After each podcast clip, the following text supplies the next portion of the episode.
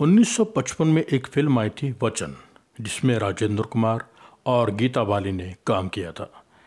इसके निर्देशक थे राज ऋषि और प्रोड्यूसर थे देवेंद्र गोयल। इस फ़िल्म के प्रीमियर शो के लिए राजेंद्र कुमार से पूछा गया कि क्या आपको भी कुछ सीट्स चाहिए?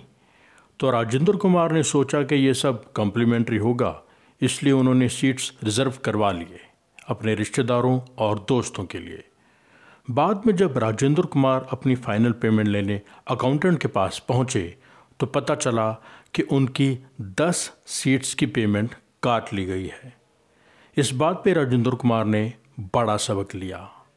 और प्रोड्यूसर को प्रोफेशनल रहना चाहिए और अपने कलाकारों को कुछ भी कॉम्प्लीमेंट्री नहीं देना चाहिए, ये बात उनकी समझ में आ गई। अब बात आ गई 1986 की फ़िल्म की, जिसमें फ़िल्म आई थी नाम, जिससे राजेंद्र कुमार प्रोड्यूसर थे।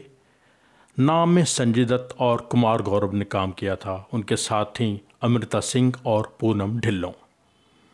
हांगकांग में हुई शूटिंग के दौरान अमृता सिंह ने बहुत से फ़ोन कॉल्स हांगकांग से इंडिया किए थे। अमृता सिंह के पेमेंट के समय राजेंद्र कुमार ने उन सब फ़ोन कॉल्स का खर्चा अमृता सिंह की पेमेंट से काट लिया।